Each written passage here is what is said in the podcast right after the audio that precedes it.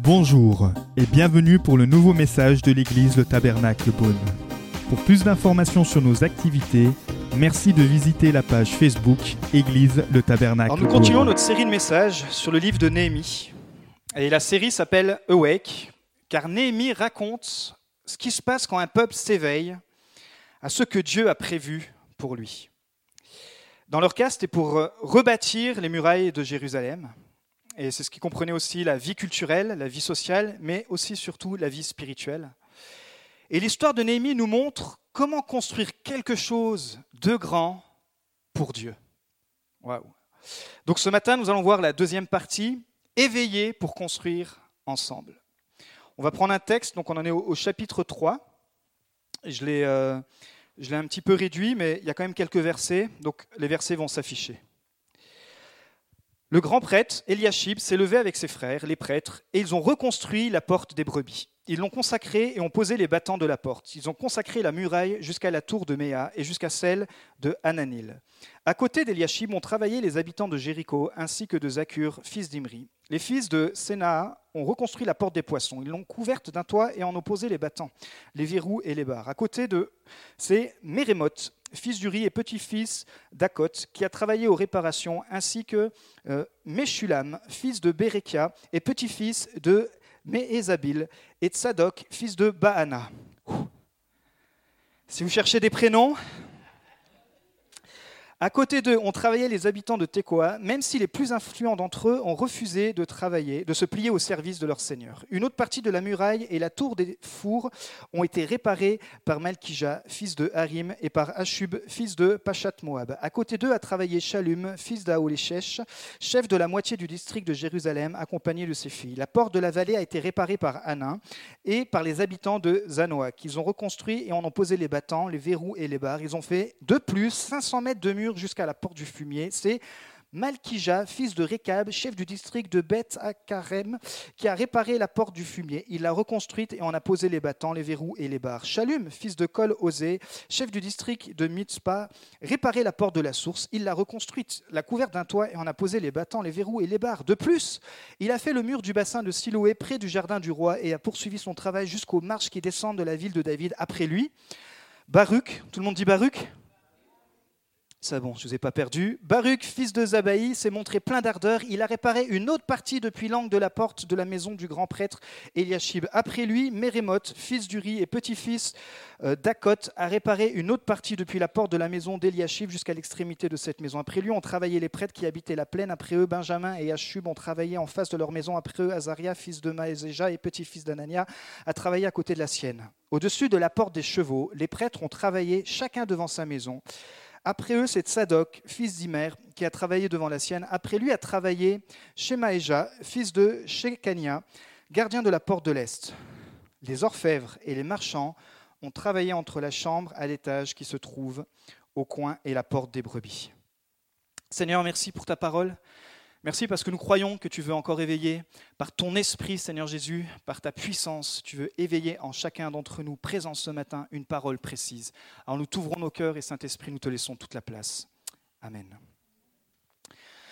Alors on aurait envie, quand on lit l'histoire de Néhémie, de passer très rapidement le chapitre 3, parce qu'il est composé, comme on a vu, de beaucoup de noms de portes, de beaucoup de prénoms. Mais on va voir déjà, on va se remettre dans le contexte du chapitre 1 et chapitre 2. Némi est alors responsable des boissons auprès du roi d'Artaxerxès de Perse. Ouais, il y a des noms dans ce livre où ça fait travailler votre diction, mais voilà.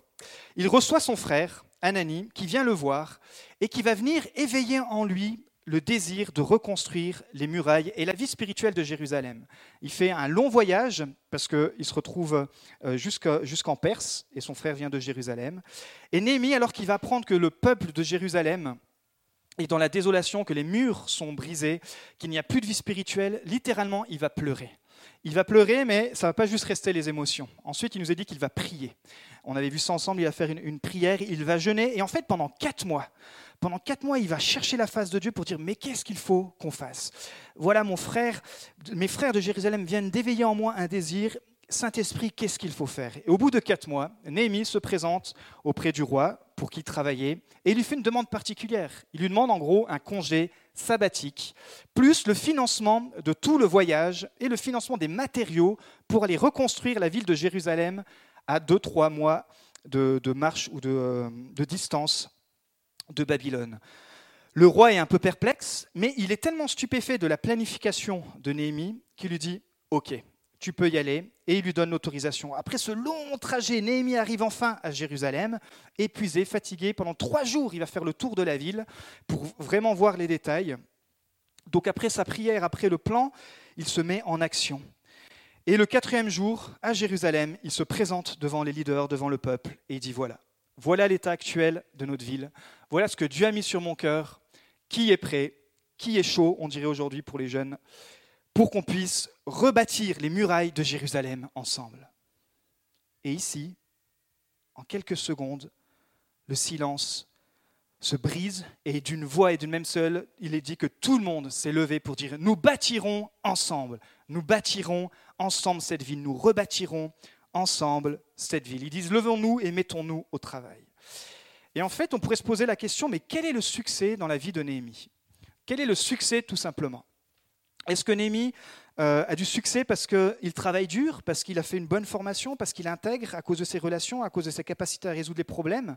En fait, le chapitre 3 de Néhémie, c'est pour ça qu'il ne faut pas passer trop rapidement, parce qu'il nous donne les clés du succès dans la vie de Néhémie. Mais ce sont des principes bibliques que si on applique à notre vie personnelle et à notre vie en communauté, on pourra aussi accomplir de grandes choses et avoir le succès selon Dieu. Donc ce matin, on va voir trois principes de base pour que la vision que Dieu nous a donnée pour cette Église, mais la vision que Dieu t'a donnée aussi peut-être pour ta vie, puisse s'accomplir. Et la première chose qu'on voit, c'est la coordination. La première chose, c'est la coordination. Vous avez vu dans le texte que j'ai lu et que j'ai réduit, on a entendu beaucoup les expressions à côté de lui ou à côté d'eux. Néhémie, la première chose qu'il fait, c'est qu'il coordonne tout le chantier. Imaginez-vous, c'est une ville qui est immense il faut rebâtir les murailles, les portes, etc. Ce qu'il va faire, c'est qu'il va, va chapeauter tout le chantier et il va placer chaque personne, chaque groupe de personnes à des endroits stratégiques. un endroit de la muraille, à un endroit de la porte. Alors chaque personne, en fait, connaît sa fiche de poste. Chaque personne a le guide, comment et pourquoi je dois reconstruire la muraille, la vision. On veut voir la, muraille sortir de cette terre, le, delta. Ils l'ont fait en 52 jours, ce qui est juste incroyable, et c'est pour ça que c'est un grand succès. Mais ils ont aussi l'endroit, et chacun doit faire sa part. Certains sont appelés à la construction, alors que d'autres sont simplement appelés à la réparation. Mais un des points est que quand on est bien coordonné, alors ça amène le succès. Voyez, une entreprise qui est bien coordonnée, elle va forcément avoir du succès. Un couple qui est bien coordonné dans son langage, dans, dans le pardon, dans l'humilité, etc., il va aussi avoir du succès. Et une église qui est bien coordonnée, elle va avoir du succès. Souvent, et c'est la, la, pensée que j'avais eue il y a plus de sept ans quand on a implanté l'église ici, c'est que quand il y a un esprit de confusion, il y a la division. Quand il y a un esprit de confusion, il y a la division. Quand on ne sait pas qui fait quoi, à qui référer, etc. Et ça, c'est le contraire totalement du succès. Et puis, il y a un deuxième groupe de mots de répétition. Quand on prend attention à ce chapitre 3, il est dit en face de leur maison ou devant leur maison. En fait, c'est encore un détail qui a une grande importance, parce que Néhémie a bien réfléchi. En fait, il confie la réparation des portes et de la muraille à ceux dont le logement se trouve le plus proche à proximité.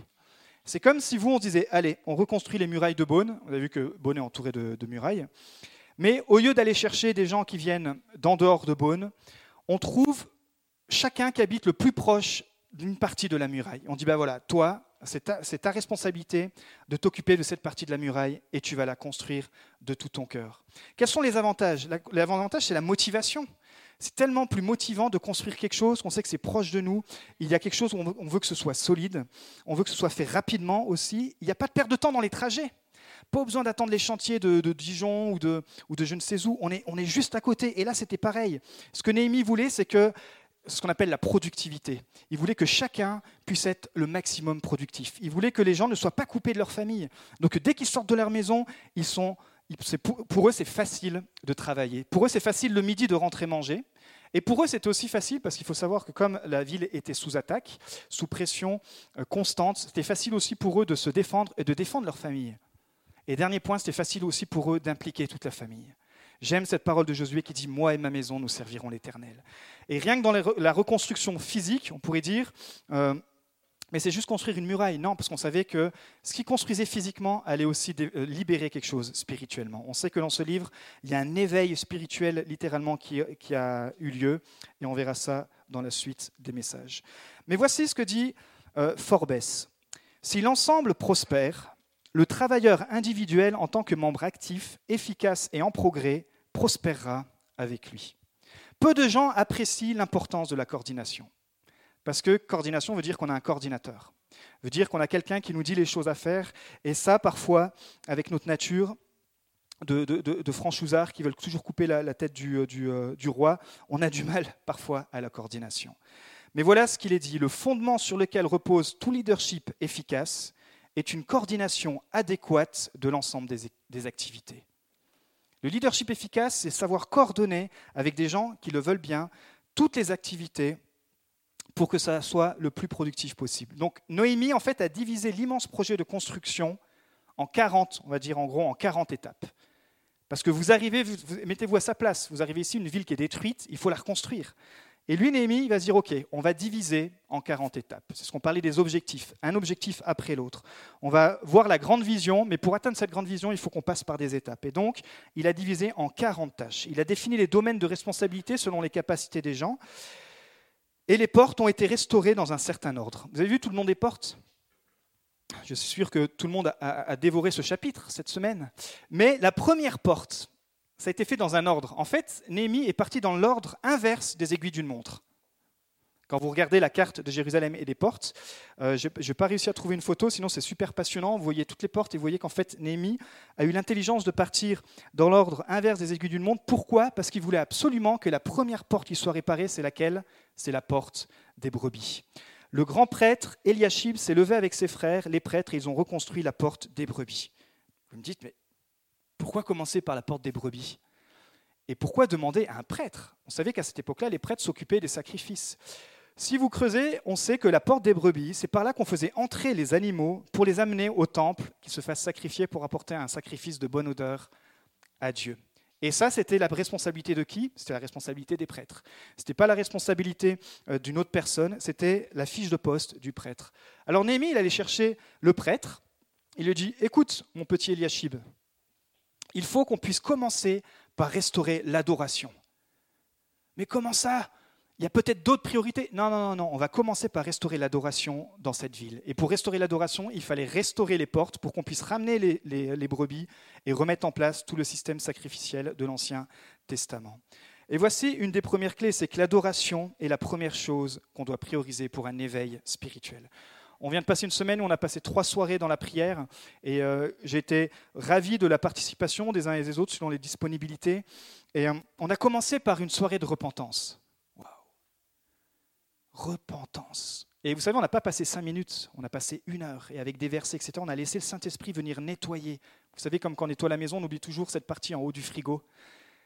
Eh bien, quand on demande au Saint-Esprit et quand on se met devant lui et que je te demande pardon, je te demande pardon, eh bien alors il vient nettoyer complètement tout notre cœur. Et ensuite, notre cœur a été ouvert pour déverser en nous une vision personnelle. Et puis le troisième jour, c'était la vision de l'Église que je partagerai à la fin euh, de ce message. Donc, la première porte et la première chose à restaurer dans notre vie, dans notre communauté, dans ta vie personnelle, c'est l'adoration. C'est la porte des brebis. Et c'est pour ça que l'adoration dans notre Église a une grande importance. Et c'est pour ça que l'adoration fait complètement partie de la vision de l'Église. Et c'est pour ça que euh, nous avons aussi une vision pour l'adoration, etc. La deuxième porte, et je ne ferai pas les dix portes, rassurez-vous, mais la deuxième porte, c'est la porte des poissons. La porte des poissons. Néhémie a dit, la deuxième porte, c'est la porte des poissons. Pourquoi?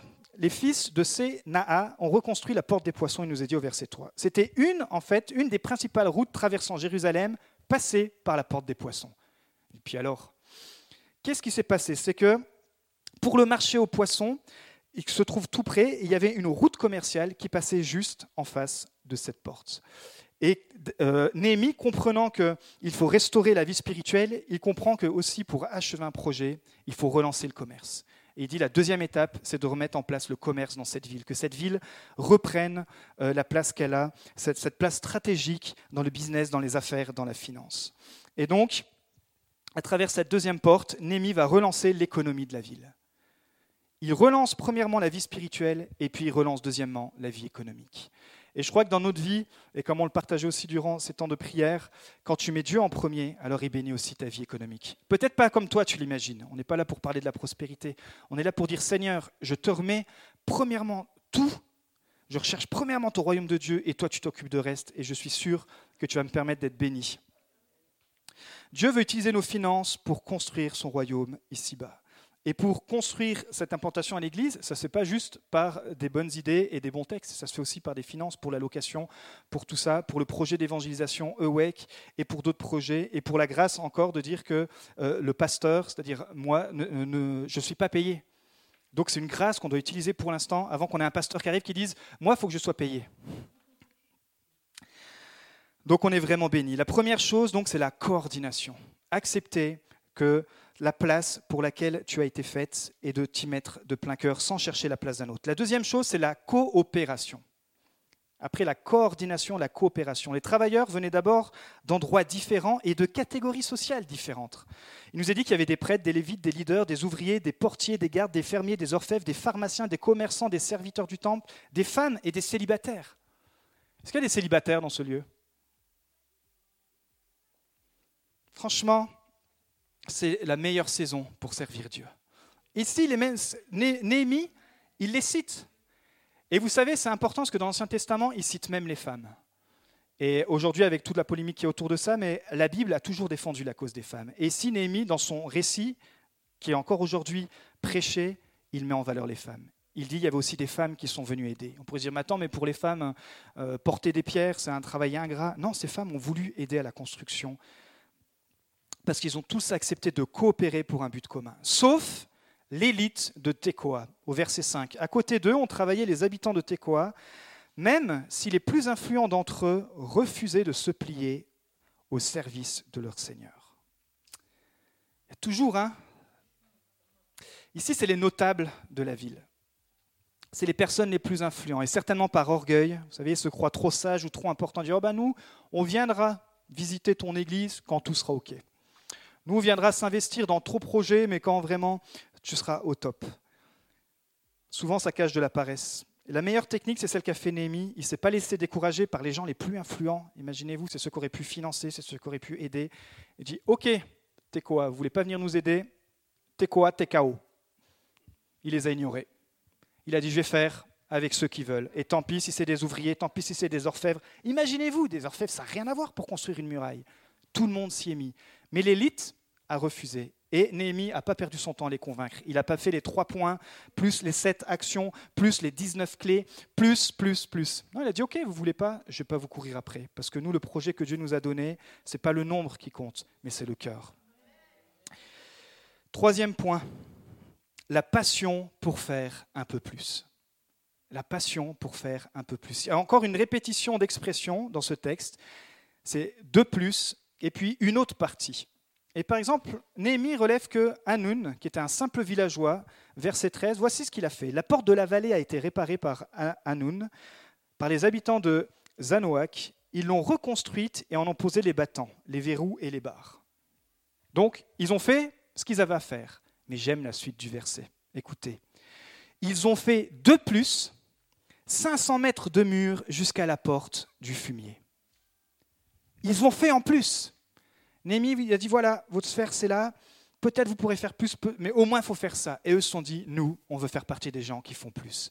Non seulement ils se sont occupés de leurs portes, il nous a dit qu'ils ont mis les battants, etc., mais ils ont dit ensemble avec euh, euh, Zanoak, on va faire plus. On va faire 500 mètres de plus, on va aider la personne à côté. On va aider pour que la construction de la muraille avance et avance. C'est immense de faire 500 mètres de plus. Donc ça, c'est un simple villageois. On pourrait dire, oh bah, c'est parce que le gars avait les capacités? Non, c'est parce qu'il avait le cœur disposé. C'est parce qu'ils avaient, avaient envie ensemble de faire avancer le projet, juste un peu plus. Et puis il y a Shalom, un leader influent. Lui, c'est un leader. Pour le coup, Shalom, fils de Colosé, chef, c'était même un chef du district de Mitzpah, réparait la porte de la source. Il l'a reconstruite, l'a couverte d'un toit et on a posé les battants, les verrous et les barres. attention, l'expression clé. De plus, il a fait le mur du bassin de Siloé. Encore un gars qui voulait faire plus. Dans tous les noms qu'on a cités, ce n'est pas tout le monde, mais il y avait quelques-uns qui avaient reçu une faveur, peut-être une grâce particulière, qui se sont dit non, ça, on ne veut pas la garder pour nous, on va faire plus. on va faire plus pour la communauté, on va faire plus pour notre famille, on va faire plus pour nos enfants. Il y a Baruch aussi, lui c'est un sacrificateur, il aurait pu se cacher dans le temple en train de, euh, de, compter les brebis et tout, mais non, verset 20. Après lui, Baruch, fils de Zabaï, s'est montré plein d'ardeur. Waouh, un leader spirituel plein d'ardeur qui dit Je vais aussi mettre la main à la pâte. Et il nous a dit qu'il a réalisé une autre partie. Et enfin, il cite encore des personnes qu'on fait plus, comme Mérémoth, Binoui, Anania, en fait, ils ont laissé de côté leur titre pour faire plus. Ils ont laissé de côté leurs insécurités pour faire plus. Ils ont laissé de côté leur amour-propre pour faire plus. Ils ont laissé de leur côté leur planning, leur programme, leur carrière peut-être, pour une saison. Vous savez quoi? Grâce à ça, la muraille a été reconstruite en 52 jours. Vous savez, parfois on met des projets et ça met des années à percer. Ça met des années même dans notre propre vie. C'est parce que parfois on doit apprendre à savoir comment être coordonné, comment coopérer et comment travailler avec passion. Comment pouvons-nous faire plus? Proverbe 12, 11. Celui qui laboure sa terre sera rassasié de pain, mais celui qui suit les fainéants est dépourvu de sens. Il y a deux mots-clés dans ce proverbe. Celui qui laboure sa terre, celui qui construit sa porte, celui qui s'occupe des dons que Dieu lui a mis au service des autres pas celui qui s'occupe de la terre des autres. On dit toujours hein, l'herbe est plus verte dans le jardin de notre prochain. Et parfois, on, trouve, on retrouve ce syndrome dans, dans, les entreprises, où il y en a tout le temps quelqu'un qui se mêle des affaires et ça ne fait pas avancer l'entreprise, mais aussi dans le royaume de Dieu, où tu te mêles, où on se mêle des affaires qui ne nous regardent pas, et ça fait traîner les projets. Alors que si on se concentre chacun sur la mission, sur notre terre à labourer, qui est premièrement notre cœur, notre repentance, notre intimité avec Dieu, notre passion, notre vision et notre foi, alors on fait avancer ensemble le collectif. Chacun doit labourer sa propre terre. Et euh, vous savez, même dans une, dans une, église de notre taille, moi j'aime dire qu'on est une, une, grande église avec des petits locaux. Nous sommes une grande église avec des petits locaux. Nous sommes une grande église avec des petits locaux. Et je crois que si chacun d'entre nous commençons à labourer notre propre terre, à travailler notre propre porte, peu importe le service, alors on va construire quelque chose de grand pour Dieu dans cette ville.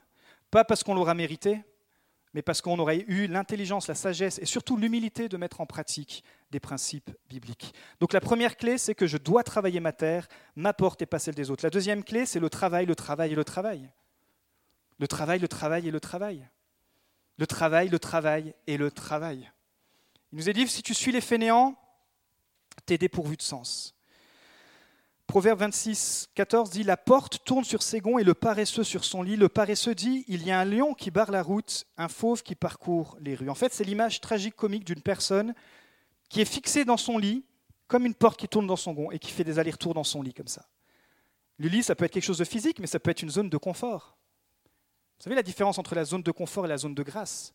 La zone de grâce, c'est la zone où tu es en insécurité, mais tu es dans la grâce de Dieu pour faire ce qui t'accomplit et tu es obligé de marcher par la foi. La zone de confort, c'est la zone où tu marches tranquillement, il t'arrive rien, tu as peur de rien, tu as, tout ce qu'il faut.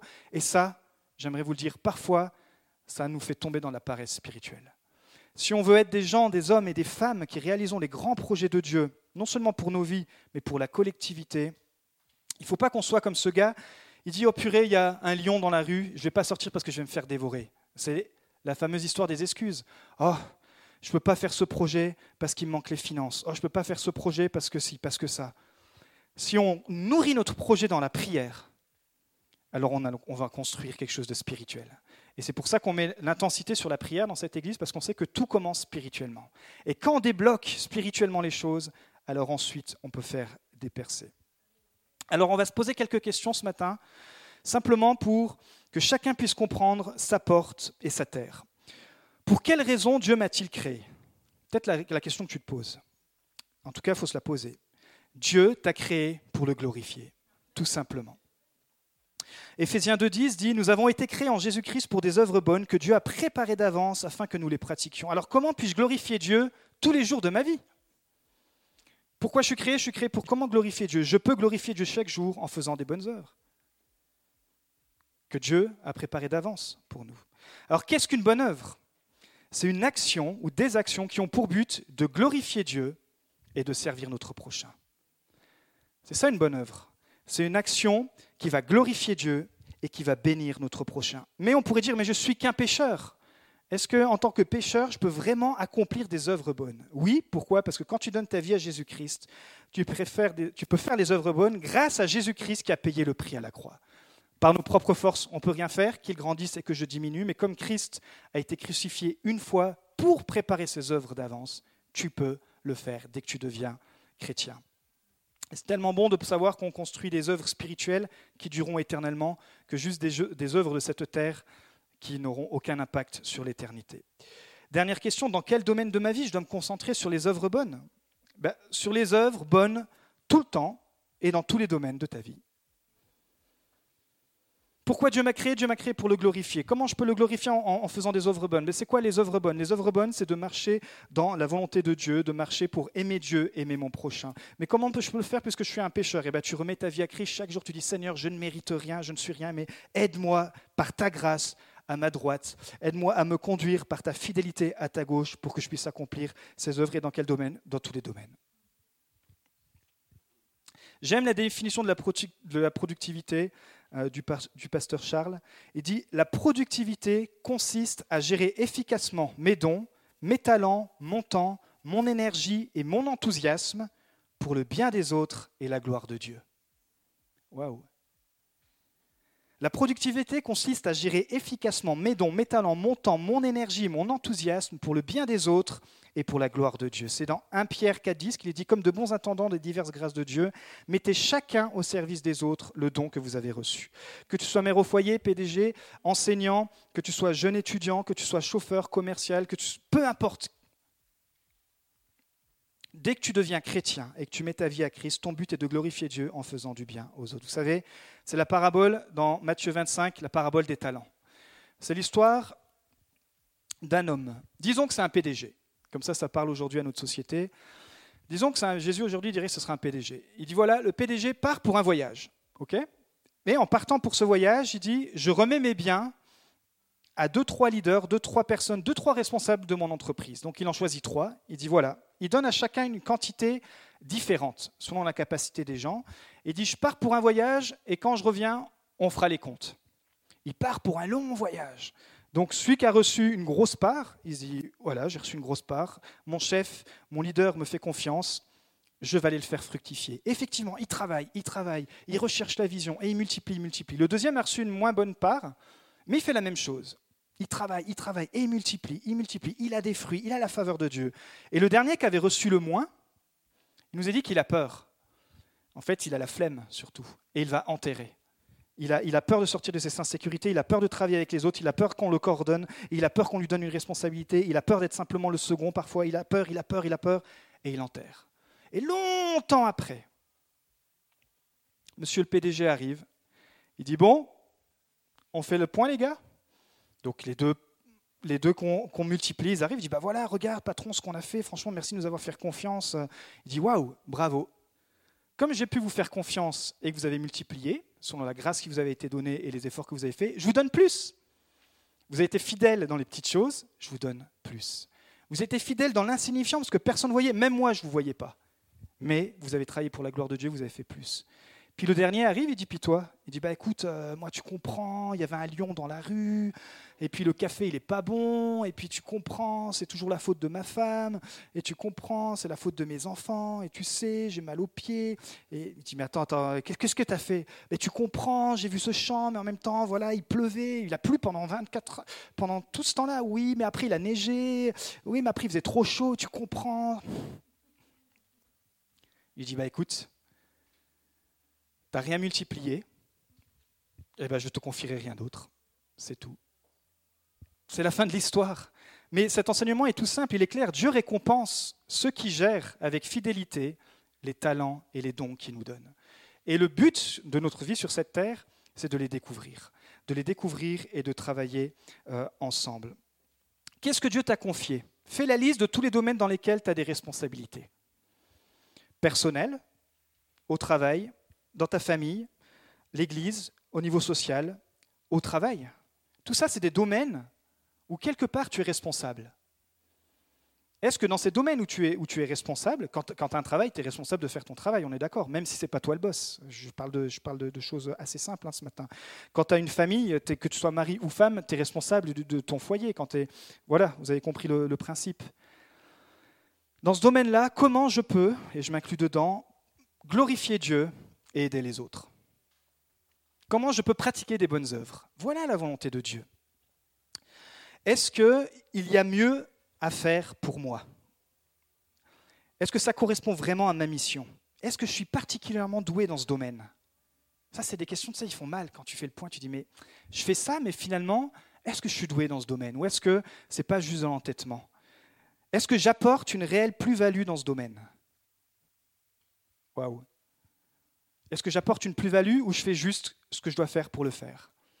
Est-ce que j'apporte une plus-value dans ce domaine? Est-ce que je m'occupe, en gros, de ma bonne terre et de la bonne porte? Alors, quelle est la vision de Dieu pour notre Église? Qui a été rafraîchie durant ces temps de prière Tu peux afficher la diapo 4, s'il te plaît. Qui dit Agrandis la tente où tu vis. Tant d'étoiles supplémentaires. Ne regarde pas la dépense. Amen. Allonge les cordes de ta tente. Consolide les piquets, car tu vas t'agrandir de tous côtés. C'est la nouvelle version, vous savez, ils ont sorti une nouvelle Bible, une nouvelle version, une nouvelle français courant, et j'aime cette version. Agrandis la tente où tu vis, tant d'étoiles supplémentaires, ne regarde pas la dépense, allonge les cordes de ta tente, consolide les piquets, car tu vas t'agrandir de tous côtés. Ça nous booste ou pas quand, quand on lit ça? Ça veut dire quoi? Ça veut dire qu'il faut qu'on grandisse en maturité spirituelle, il faut que je m'occupe de mon cœur, de ma vie spirituelle. Mais il faut qu'on grandisse aussi en nombre, c'est logique. Un terrain qui produit du fruit produit de, nombreux fruits. Et il grandit. Il faut qu'on grandisse en amour pour Dieu, mais il faut qu'on grandisse en amour pour les gens. Il faut qu'on grandisse en créativité, mais il faut qu'on grandisse aussi en responsabilité. Il faut qu'on élargisse nos dons spirituels et nos compétences naturelles. Il faut qu'on élargisse notre foi en Jésus et notre confiance aux autres. Il faut qu'on élargisse la possibilité d'annoncer l'Évangile à l'Église et en dehors de l'Église. Voilà le petit programme. Je vais le relire. Il faut qu'on grandisse en maturité spirituelle et en nombre. Il faut qu'on grandisse en amour pour Dieu et pour les gens. Il faut qu'on grandisse en créativité et en responsabilité. Il faut qu'on élargisse nos dons spirituels et nos compétences naturelles. Il faut qu'on élargisse notre foi en Jésus et notre confiance aux autres. Il faut qu'on élargisse la possibilité d'annoncer l'Évangile à l'Église et en dehors de l'Église. Et un des premiers événements pour sortir de l'Église, c'est notre événement Awake, notre concert d'évangélisation une salle de 90, et on continue de prier, de prier pour cet événement. Que la salle soit remplie, que le bien public nous fasse un bel article, et qu'à Beaune, on puisse voir qu'il y a plus d'une centaine de chrétiens qui se réunissent, non seulement entre eux, mais pour éveiller aussi vos amis non-croyants qui sont bien sûr cordialement invités. Alors, pour accomplir la vision, nous avons besoin de plus de coordination. Euh, diapo 5, Éphésiens 2, 21. C'est en lui que tout l'édifice bien coordonné s'élève pour être un temple saint dans le Seigneur. Bien coordonné. De la coordination. C'est en lui, c'est lui qui a donné les uns comme apôtres, les autres comme prophètes, les autres comme évangélistes, les autres comme bergers et enseignants. Il l'a fait pour former les saints aux tâches du service en vue de l'édification du corps de Christ. Ce n'est pas les chrétiens qui doivent former les ministères. Les ministères sont là pour servir les chrétiens, pour les former pour vous former. Pourquoi? Parce qu'il nous est dit que c'est de lui, donc Christ, que le corps tout entier, bien coordonné et solidement uni, grâce aux articulations dont il est muni, tire sa croissance en fonction de l'activité qui convient à chacune de ses parties et s'édifie lui-même dans l'amour. Et la boucle est bouclée. Les clés du succès, on les a. Maintenant, le Seigneur, il nous dit juste, qu'est-ce que vous allez faire avec tout ça? Est-ce qu'on va accepter d'être coordonné et de ne pas réagir comme l'élite de Tekoa? Est-ce qu'on va accepter de travailler notre communication les uns avec les autres? On se parle sans jugement, on parle correctement, on se parle sans mentir, on s'édifie, on s'encourage. Est-ce qu'on accepte sa responsabilité de labourer sa terre, de travailler sa porte et de ne pas chercher celle des autres et d'envier celle des autres et d'aller voir, euh, tout à coup, je vais aller voir le service des enfants, le service de ménage, le service de machin. Est-ce qu'on a envie de travailler en coordination? Pour accomplir la vision, nous avons besoin d'être coordonnés, mais nous avons besoin de plus de coopération. C'est de la flexibilité. Parfois, on vous demandera de, venir aider alors que ce n'était pas prévu. Il faut être flexible. Ça, ça fait partie du travail, du caractère du chrétien. Dire, il faut que je sois flexible. Il faut de l'humilité, c'est-à-dire être enseignable. Chacun d'entre nous, nous pouvons enseigner. Nous pouvons toujours apprendre quelque chose. J'espère, je suis sûr que chacun se positionne comme ça. Je dis oui, je suis prêt à être enseignable. Flexibilité, humilité et redevabilité, sans remettre à son leader. C'est ça, travailler sous coordination. C'est pas juste, je suis en mode Samson et je suis plein de puissance et je fais mon truc euh, de mon côté et tout à coup je finis tout seul. Non. Je fais le travail avec mon leader. Donc pour accomplir la vision, nous avons besoin de plus de coordination, plus de coopération et le dernier, plus de passion. Certains peuvent réparer et c'est très bien. On ne doit pas se comparer. Certains, votre rôle, c'est juste de réparer et c'est très bien. D'autres, c'est de construire. Dieu vous a donné la faveur, la grâce, les dons, etc. pour construire.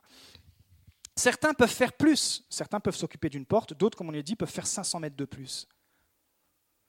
L'idée, c'est comme dans ce texte, que tout le monde puisse comprendre que si on travaille ensemble, si on s'éveille à construire ensemble, alors on va faire quelque chose de grand pour Dieu.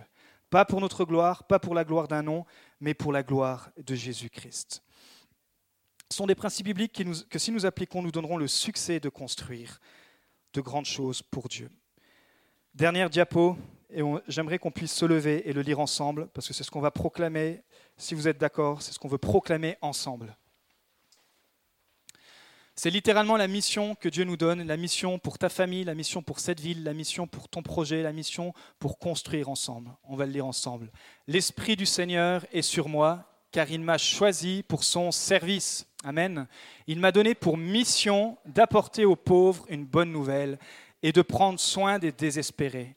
Ma mission est de proclamer aux captifs qu'ils seront libres désormais et de dire aux prisonniers que leurs cachots vont s'ouvrir. Amen. Ma mission est d'annoncer l'année où le Seigneur manifestera sa faveur à son peuple, le jour où notre Dieu prendra sa revanche sur ses ennemis. Je suis envoyé pour apporter un réconfort à ceux qui sont dans le deuil. Ils portent le deuil de Sion, mais j'ai mission de remplacer les marques de leur tristesse par autant de marques de joie. Wouhou La cendre sur leur tête sera remplacée par un splendide ruban, leur mine douloureuse par une huile de joie, leur air pitoyable par un habit de fête. Est-ce qu'on peut acclamer la parole de Dieu ce matin?